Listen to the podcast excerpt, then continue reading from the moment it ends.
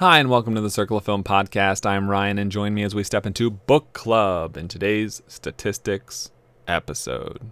We read the wind and the sky when the sun is high. We sail the length of the seas on the ocean breeze. At night we name every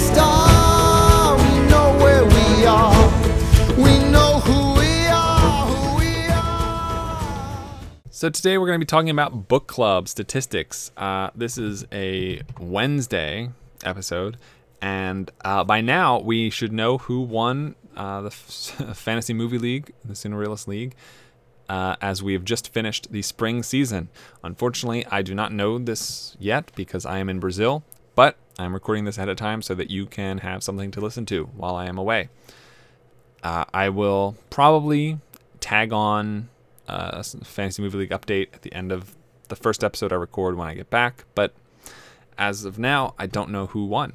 Uh, I believe at this point in time, it was a three three way race between Rahman, myself, and Rybone. So um, we'll see. Uh, I think Rahman was in the lead. Rahman should have been in the lead, so his to lose in that sense. Uh, but today we're talking about Book Club. Book Club, the new 2018 movie just came out. Well, two weekends ago now, but it features a lot of old people in it who are very prominent, recognizable names and faces. So I thought I would do a statistics episode about it. Uh, yeah. So I saw this May 19th, 2018, which is some time away, some time ago. It clocks in at 97 minutes, so fairly short, and it's a 2018 film. My summary Four friends keep up with their lifelong tradition of the titular activity, that being a book club. Gave it a 21. It has a 57 on Rotten Tomatoes, so I'm not too big. I'm not too happy about this. It's real bad. Okay, it's got terrible green screen. I don't even think the performances are that good. Uh, these four women all have conveniently different uh, relationship statuses: widow, divorcee, single, and um, forget the other one. They're all they're all different. They're all in very different stages of life. However, they're all very very successful uh, in their professional lives, which is also strange because whose group of four friends from college are all super uber successful at the exact thing they wanted to be uh, when they're older. Generally, not many, but whatever. Uh, yeah, so I gave it a 21. I think it's pretty bad, which puts it on par with 12 Strong, puts it one be- just behind Mute, and just ahead of Insidious: colon The Last Key. Not great company. So let's see where this goes elsewhere. As the director, Bill Holderman. Uh, this is his only film he's directed that I've seen. So he has an average film rating of 21 and only one film rated between 0 and 24. He has a value of negative 2 and a score of 5, ranking him 2,847th overall. Tied with Ken Scott, director of Delivery Man and Unfinished Business. Tied with Olivier Megaton, director of Taken 2 and 3. Uh, puts him just behind William Heise, who directed uh, Pillow Fight, The Ball Game, and Hockey Match on the Ice, which are all like 1900s films, like 19 aughts films, and puts him one spot uh, ahead of Aaron Seltzer, director of Date Movie and Epic Movie. Yeah, not not great company. uh, next up is uh, Writers, which is also Bill Holderman, but this is the second movie he's written. Uh, drops his average film rating to a 26.5. It is his only film rating between 0 and 24, and second best movie overall, coming in behind A Walk in the Woods. He has a value of negative 3 and a score of 10.25, ranking him 5,256th overall, just behind Jim Burnstein, director of D th- or writer, one of the writers on D3, The Mighty Ducks, or um, Diane Ackerman and Angela Workman, who wrote The Zookeeper's Wife. It puts him one spot ahead of just any movies here. Uh, Brad Lewis, who wrote on Cars 2, Um, yeah, that's it. But there's other writers on this movie, uh, including Erin Simms. Her only film credit, uh, average film rating of 21, and she's a value of negative 2, a score of 5, and a ranked ranking of 5,925th overall. Tied with Michael Cerrone, who wrote Me, Myself, and Irene and Dumb and Dumber 2, as well as David E. Kelley, writer of Lake Placid, or Henry Gilroy, Scott Murphy, and Steven Melching, who all co-wrote Star Wars: colon, The Clone Wars. She's also one spot ahead of Fred Wolf, who wrote Grown Ups and Dickie Roberts, former child star. Uh, David Spade, who wrote Dickie Roberts, former child star, and Joe Dirt. Jason Lethcoe, who wrote Zoom and Home on the Range. Great company. But let's get into the actors. These are where we finally hear real names that we recognize. First up is Wallace Shawn. This is his 33rd film credit. Drops his average film rating to a 59.79. It is his fifth film, rated between 0 and 24, and 29th best film overall, coming in behind The Haunted Mansion and ahead of Admission. He has a value of 9, a score of 65.37, and he's ranked 264th overall. One spot behind Akio Atsuka, who is a voice actor who has been in a lot of Studio Ghibli films. And Wallace Shawn is one spot ahead of Albert Finney. Next up is Richard Dreyfuss, the legendary Richard Dreyfuss, reduced to useless in this movie. Uh, this is his 21st film credit and drops his average film rating to a 59.61. It is his fourth film, rated between 0 and 24, and 18th best movie overall, coming in behind, always, and ahead of Piranha 3D. He has a value of 6 and a score of 60.48. He is ranked 494th overall, one spot behind Ian McDiarmid, and one spot ahead of Daniel Radcliffe. Squashed right there between Star Wars and Harry Potter. Next up is Diane Keaton. This is her 20th film credit and drops her average film rating to a 56.65. It is her fifth film rated between 0 and 24 and 17th movie overall. Coming in behind Hampstead and ahead of Hanging Up. She has a value of 1, a score of 52.5, and a ranking of 1,151st overall.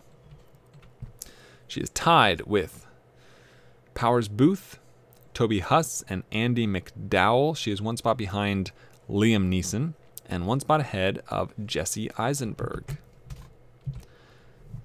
So between Batman villains. Interesting. Uh, next up is Jane Fonda. This is her 18th film credit and drops her average rating to a 54.67. It is her third film, rated between 0 and 24, and 16th best movie overall, coming in behind Barefoot in the Park and ahead of Barbarella. She has a value of negative 0.5 and a score of 48.7, ranking her 1,552nd overall, uh, putting her just behind Jon Favreau and just ahead of Roger Ashton Griffiths. And I will say, Jane Fonda is the oldest of the four women in this movie, and that is not based on purely their appearance. She looks better than most of them. Uh, but she has had quite some work done. Quite some work done. Uh, yeah, that that's interesting. I, I think that's always a fun because like these four women are portrayed supposed to be like the same age because they grew up in college together. Jane Fonda's like 16 years older than Mary Steenburgen. That's insane. They both look great for their ages, but like 16 years older. Wow. Next up is Ed Begley Jr. This is his eighth film credit and drops his average film rating to a 58.38. It is his first and only film rated between 0 and 24 and worst film overall, coming in behind Going South. He has a value of 0.5 and a score of 47.2, ranking him 1,722nd overall, tied with Charles Napier and Anna Massey. He is one spot behind Frances Conroy and one spot ahead of Timothy Busfield or Josh Mostel. Ed Begley Jr. Next up is Craig T. Nelson. This is his 13th film credit and drops his average film rating to a 53.54. It is his third film, rated between 0 and 24, and 12th best movie overall, coming in behind Get Hard and ahead of The Skulls. He's got a value of negative 1, a score of 45.4, and is ranked 1,956th overall, just behind Doris McCarthy and just ahead of Holliday Grainger. Next up is Katie Aselton. This is her seventh film credit and drops her average film rating to a 56.29. Is her second film rated between 0 and 24 and sixth best movie overall, coming in behind The Puffy Chair and ahead of Father Figures from last year.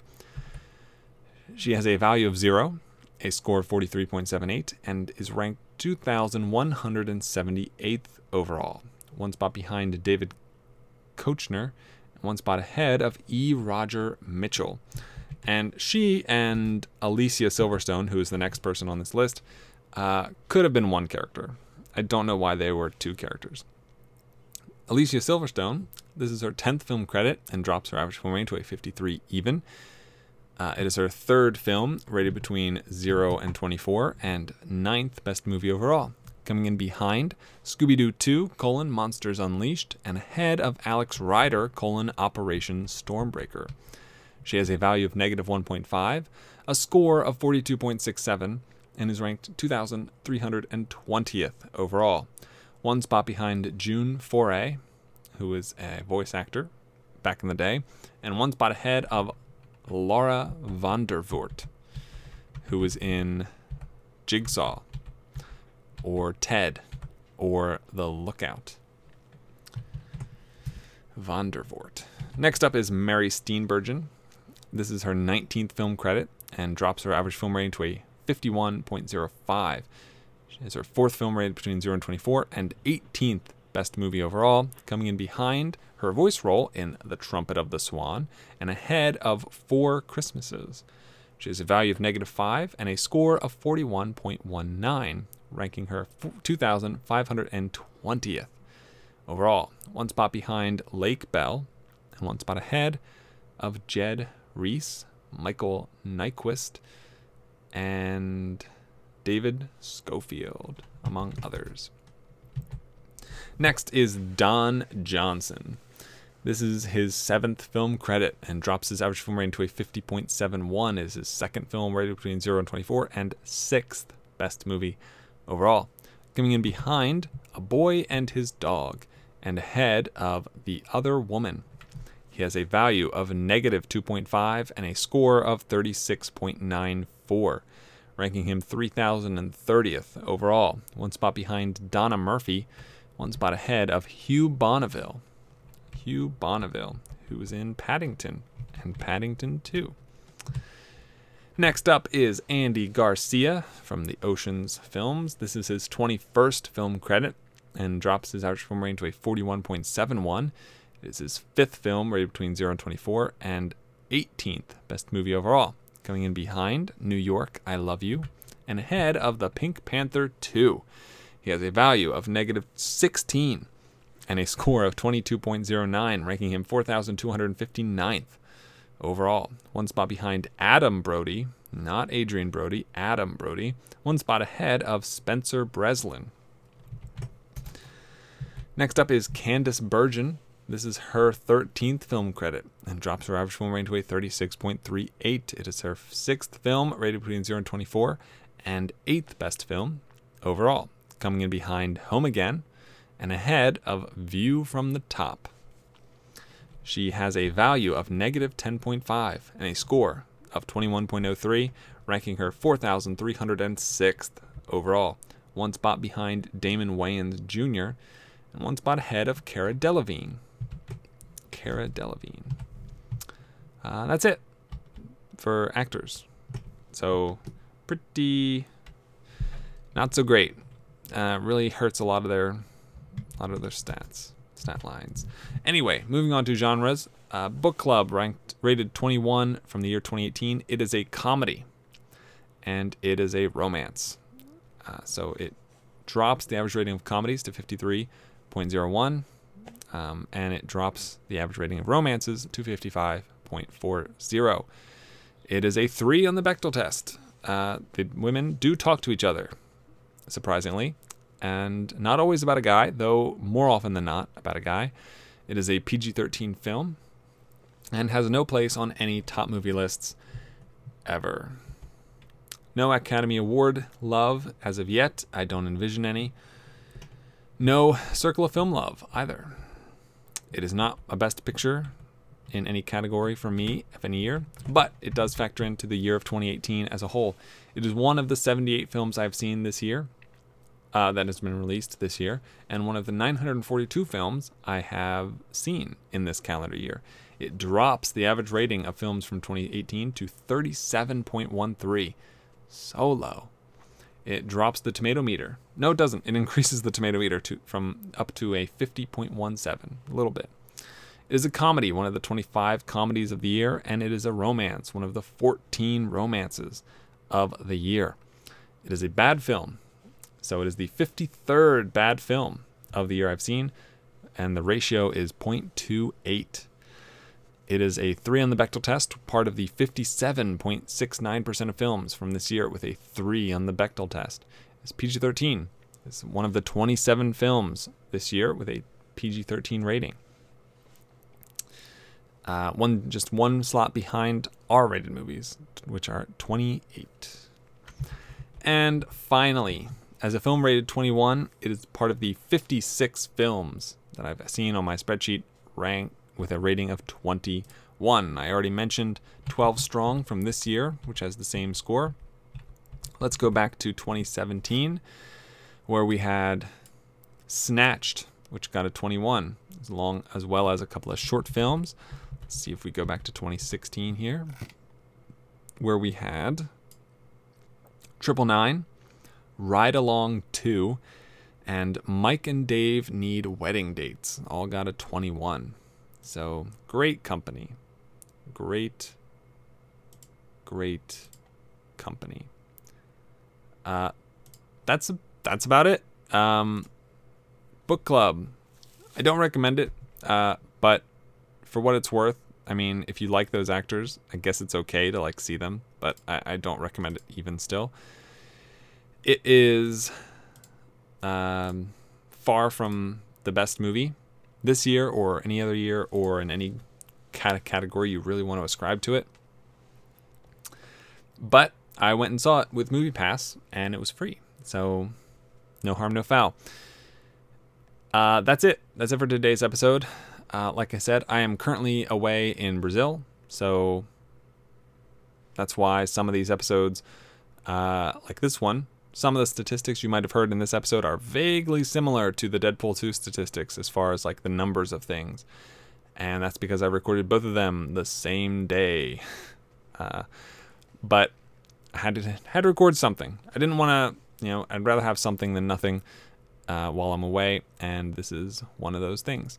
Uh, some of the other episodes I think are just better, but book club did have some statistics, and they have impacted the spreadsheet and some pretty notable names as well. Thank you for listening. If you would like to support the show, uh, you can do that patreon.com slash circle of film for as little as eight cents an episode. You can head over to circleoffilm.com to find old episodes, old top 10 lists that I've done, uh, statistics, uh, wealth of information, Circle of Film Awards, anything like that. You can also get in touch with me at Circle of Film or circlefilm at gmail.com on Twitter or email. I am always happy to talk, respond, and especially to receive top movie lists. Love top movie lists. Can't get enough of them. And that's it. Thank you so much once more. And as always, have a week. So long, farewell,